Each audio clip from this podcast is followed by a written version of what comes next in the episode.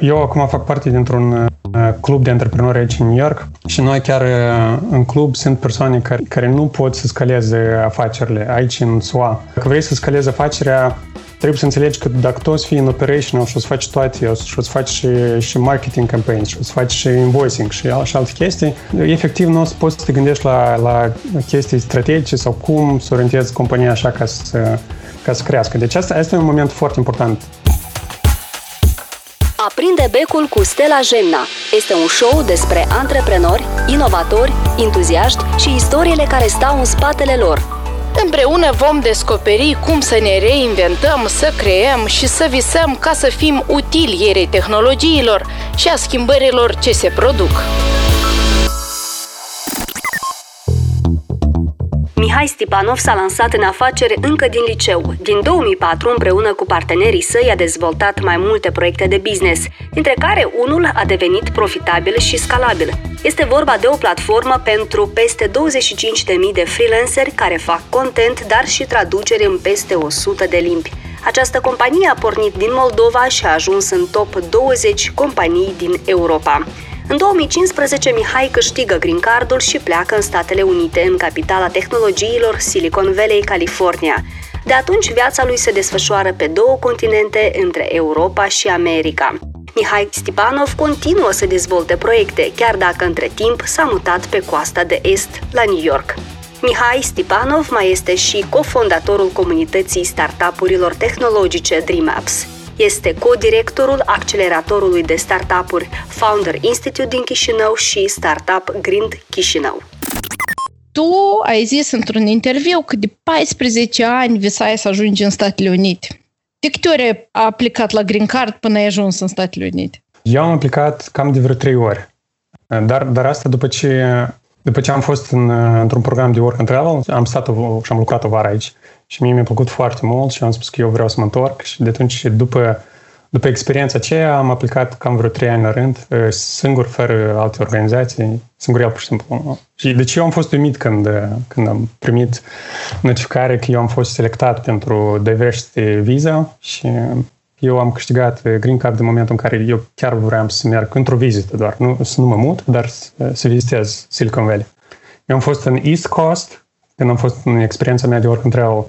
Am fost în Maine, mai sus de Boston, dar nu am reușit să merg în vara aceea în vest, unde de fapt este California, țara, nu țara, dar statul unde este Silicon Valley. Pentru antreprenoriatul tehnologic este practic locul de naștere a startup-urilor tehnologice. Și uite, tu primești green card-ul ăsta, cât timp ți-a luat să faci actele? Actele cam un an a durat, apropo.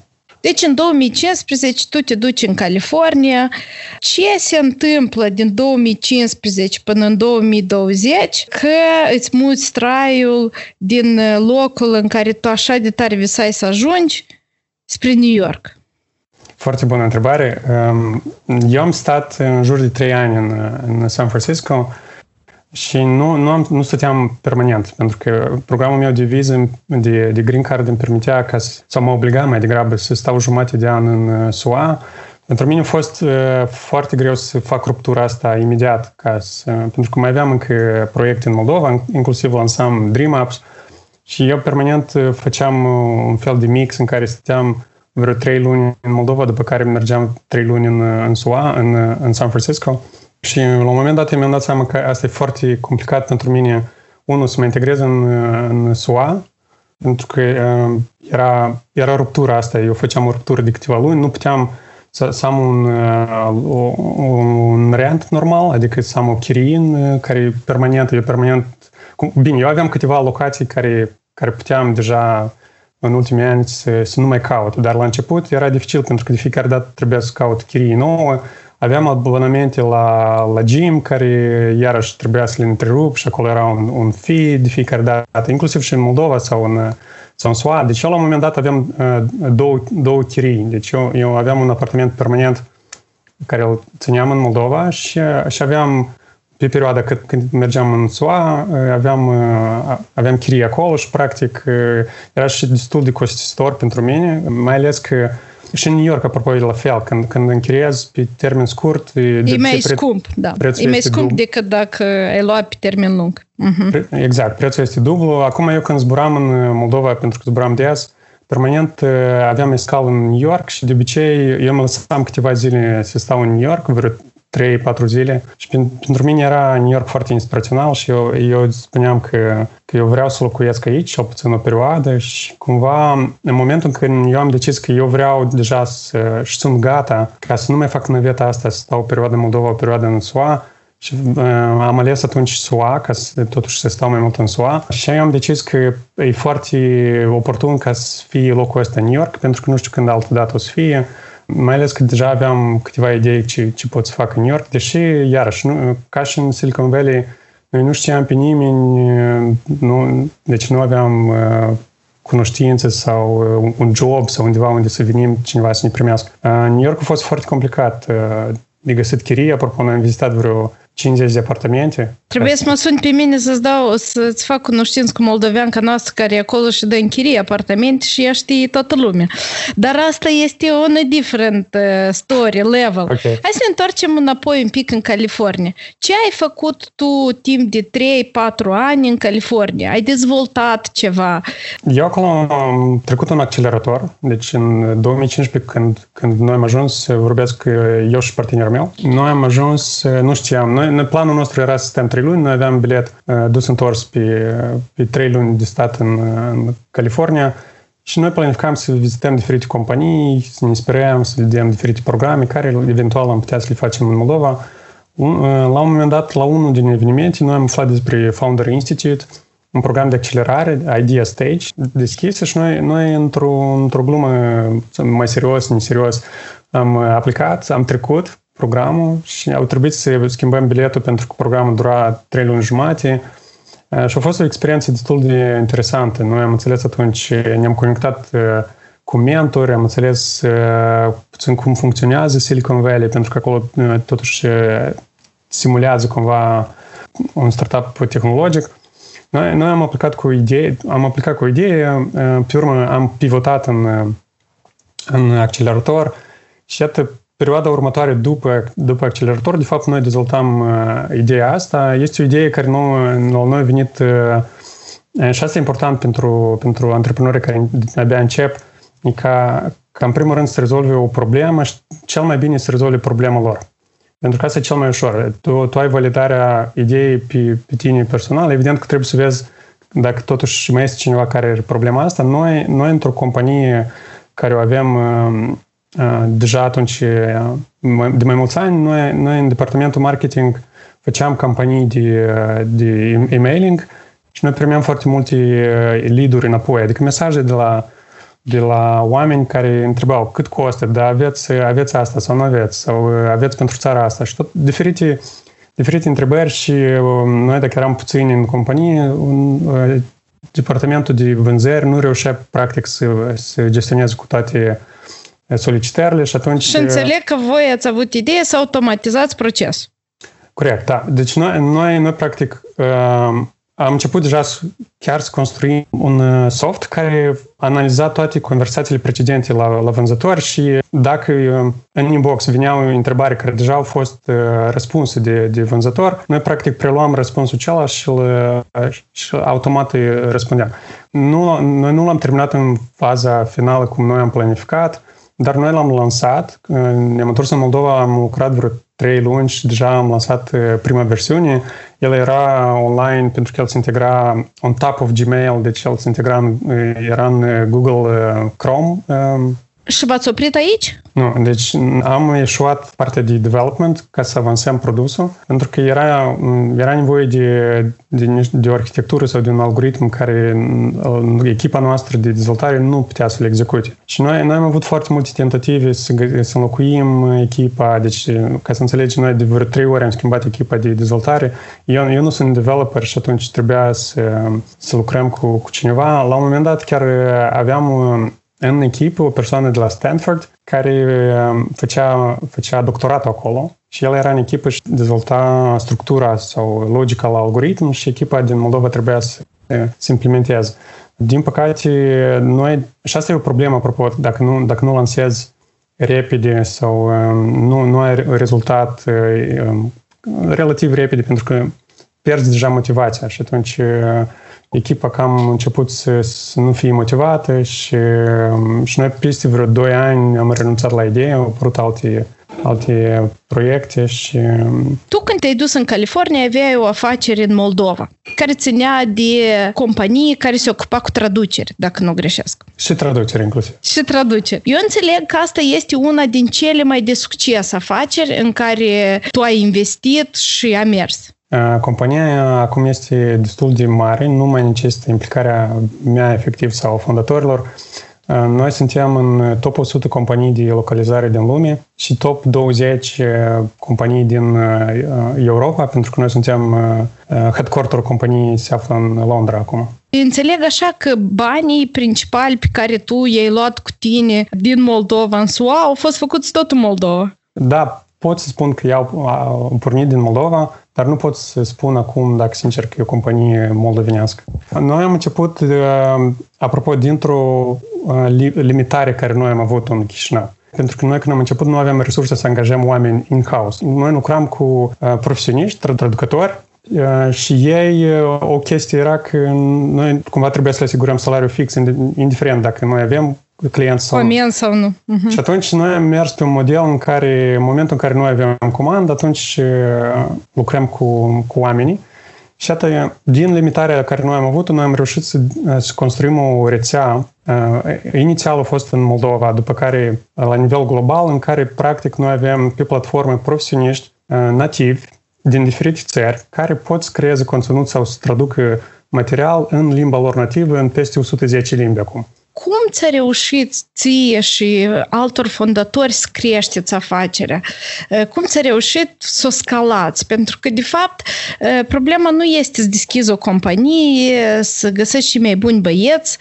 Și tu ai văzut că ai avut băieți de la Stanford, tare deștepți, parcă teoretic trebuie să meargă, dar n-a mers. Înțelegi? Ce a fost diferit în compania asta în care tu ai început, de fapt, tot ce înseamnă afacere? Foarte bună întrebare. Știi, eu acum fac parte dintr-un club de antreprenori aici în New York și noi chiar în club sunt persoane care nu pot să scaleze afacerile aici în SUA. Dacă vrei să scalezi afacerea, trebuie să înțelegi că dacă tu o să fii în operational și o să faci toate, și o să faci și marketing campaigns, și o să faci și invoicing și alte chestii, efectiv nu o să poți să te gândești la chestii strategice sau cum să orientezi compania așa ca să crească. Deci asta e un moment foarte important. Trebuie să poți să nu-ți fie frică să-i delegi, chiar dacă o să fie la început un dip, de cele mai multe ori, nu tot timpul, dar de obicei este un dip după care persoanele învață repede și se ridică. O altă chestie, noi ce am făcut, noi am înțeles că ca noi să scalăm compania avem nevoie de un soft sau de o tehnologie. Nu putem să mai folosim Excel-uri sau același emailing sau... Deci noi gestionăm cu mii de freelanceri. Deci pe platformă noi suntem peste 25.000 de professionals acum. Și ca noi să gestionăm toți oamenii ăștia, noi am înțeles că nu putem să mai folosim Excel-uri și atât de mulți ani am început să dezvoltăm o platformă tehnică care practic suportă lucru cu foarte mulți freelanceri, foarte multe companii. Care este rulaj? Noi suntem acum evaluați la sub $20 de milioane. Și care e perspectiva? Unde mergeți mai departe? Dezvoltăm produse. Apropo, acum chiar în criză, dezvoltăm un produs care a apărut din situația complicată care este acum. Noi dezvoltăm un produs care se numește Remotico și noi practic facem translare sincron prin, iată, cum noi facem acum videoconferința, se mai conectează un profesionist care, dacă noi am vorbit în limbi diferite, el ar face sau sincron sau consecutiv translarea între noi. Eu totuși nu înțeleg. Eu când am fost în Palo Alto, da? Mie tare mi-a plăcut asta... pe coasta de vest, în Silicon Valley. După asta am venit și pe coasta de est. Mi-a plăcut și New York-ul. Nu cred, după mine, eu niciodată n-aș trăi acolo. E prea gălăgios, prea aglomerat. Pentru mine, mie îmi place vibe-ul locului, îmi place că toți gândesc business, chestii de astea repede, lucrează repede, mintele lucrează repede și lucrează mult. Dar, sincer, dacă aș avea opțiunea cum stau în SUA... Nu cred că m-aș gândi ca tine pe două țări, da? Nu știu dacă m-aș aventura în proiecte în Moldova, dar tu o faci. De ce? Eu cred că long term eu mă văd în Moldova. Motivația mea nu are un sens, dacă vrei, economic sau... Deci, eu nu știu dacă este o explicație. Pur și simplu, eu am o pornire care simt că I have to do it. Dar cum crezi ce ai avut tu personal ca să faci parte acum dintr-o companie care valorează 20 de milioane? Până la 20 de milioane. Până la 20 de milioane. Să spunem, avem vision și mai mult să valoreze mult, de dolari. Da. Probabil, noi am avut și o parte din noroc, dar pe de altă parte, norocul ne-a găsit muncind, adică noi, sau explorând. Noi am fost curioși și eu de firea mea sunt foarte curios. Noi am lansat afaceri în domenii foarte diverse, deci de la bilete de avion, asigurări, am avut un ziar, am avut un e-commerce, deci asta din câteva care eu mi le aduc aminte.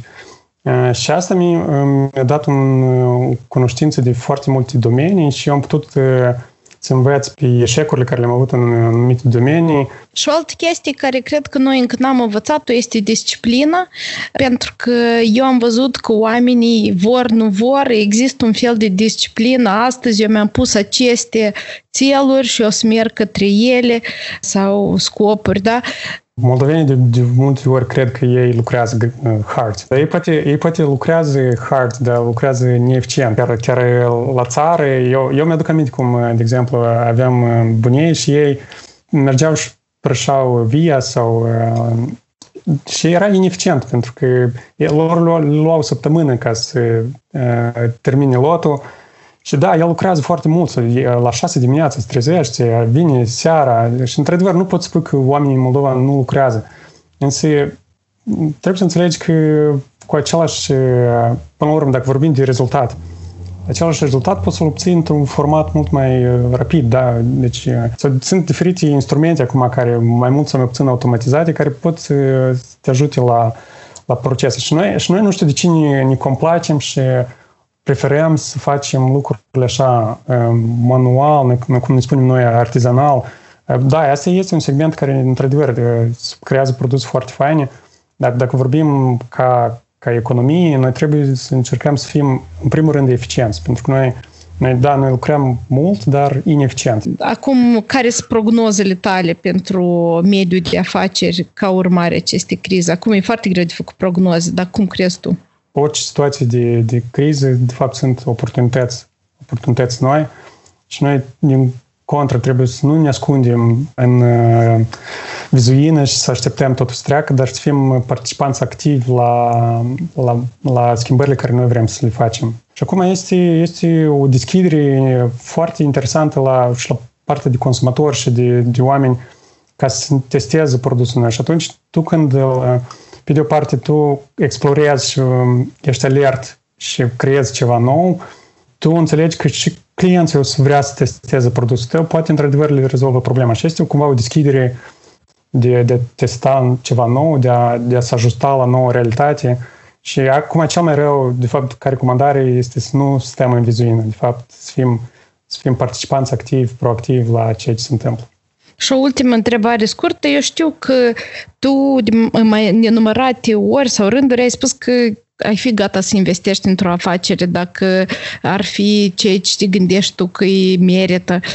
Tu cum crezi, în criză merită să investești sau nu? Tu personal ai scoate bani din buzunar să investești într-o afacere pentru că tu crezi în ea? Uite, noi acum am investit în 2 startup-uri, moldovenești apropo. Dacă afacerea are un potențial și are o echipă potrivită și are traction și sunt mai mulți indicatori, atunci nu trebuie să luăm criza ca o limitare. Noi trebuie să mergem, să acționăm mai departe. Și eu aș investi și inclusiv noi la programul de accelerare în septembrie, la finele septembrie, când ei termină, noi suntem gata să investim în câteva idei dacă ele o să arate anumiți parametri și o să fie investable. Da, cu siguranță. Eu cred că, de fapt, acum și oportunitate pentru noi servicii și noi, practic, investim în serviciile care în următorii 10 ani o să le folosească majoritatea oamenilor. unicorn care vine din Republica Moldova și o să ne fac tare renumiți în lume, cel puțin faptul că cineva o să descopere unde este acest petec de pământ pe harta lumii. Da, avem la sfârșit de emisiune întrebări blitz. Sunt întrebări scurte la care de dorit să dai răspunsuri scurte, dacă îți reușești. 1. Moldova sau SUA? SUA, pe moment, cred că în termen lung, Moldova. Lecții învățate din proiectele eșuate. 3, măcar. Ia mai mult timp decât planifici. Trebuie să poți să execuți, să fii persoana sau să ai în echipă o persoană care puteți să executați. Și 3, totuși trebuie să visezi mai mare, adică să ai o viziune mai largă. Birou sau lucru de acasă? La birou, cam de acasă ajunge. Locul preferat din New York? Central Park. Lucru în echipă sau lucru de unul singur? Eu cred în comunități, cred în echipe, deși lucrez și foarte bine singur. Un hobby care îți încarcă bateriile? Alerg. Mi-mi place să alerg. În Central Park. O carte pe care ai recomanda-o celor care ne ascultă? Este în engleză, nu știu exact titlul în română, este scrisă de Ben Horowitz, se numește Hard Things About Hard Things. Un sfat pentru tinerii de astăzi? 1. O să mă repet, să fii proactivi. Să implici în orice. Unde te vezi peste 2-3 ani? Unde mă văd mai bun decât unde sunt acum. În ce constă fericirea? Fericirea în proces. Eu cred că nu rezultatul contează, dar journey. Îți primești plăcere totuși de la ce faci. Dacă nu ați reușit să audiați episoadele precedente, vă încurajăm să ne găsiți în telefoanele voastre mobile. Pe Apple Podcast, Google Podcasts ori Spotify prin căutarea după numele podcastului. Acest lucru vă va permite să vă abonați, să descărcați și să derulați podcastul chiar și atunci când nu sunteți conectat la internet. Notițele din episoadele podcastului ori informații foarte utile pentru voi, dar și înregistrările audio le găsiți pe pagina web aprindebecul.com. Tot acolo aflați mai multe detalii despre ce este un podcast și cum îl descărcați. Ne auzim într-o săptămână. Pa!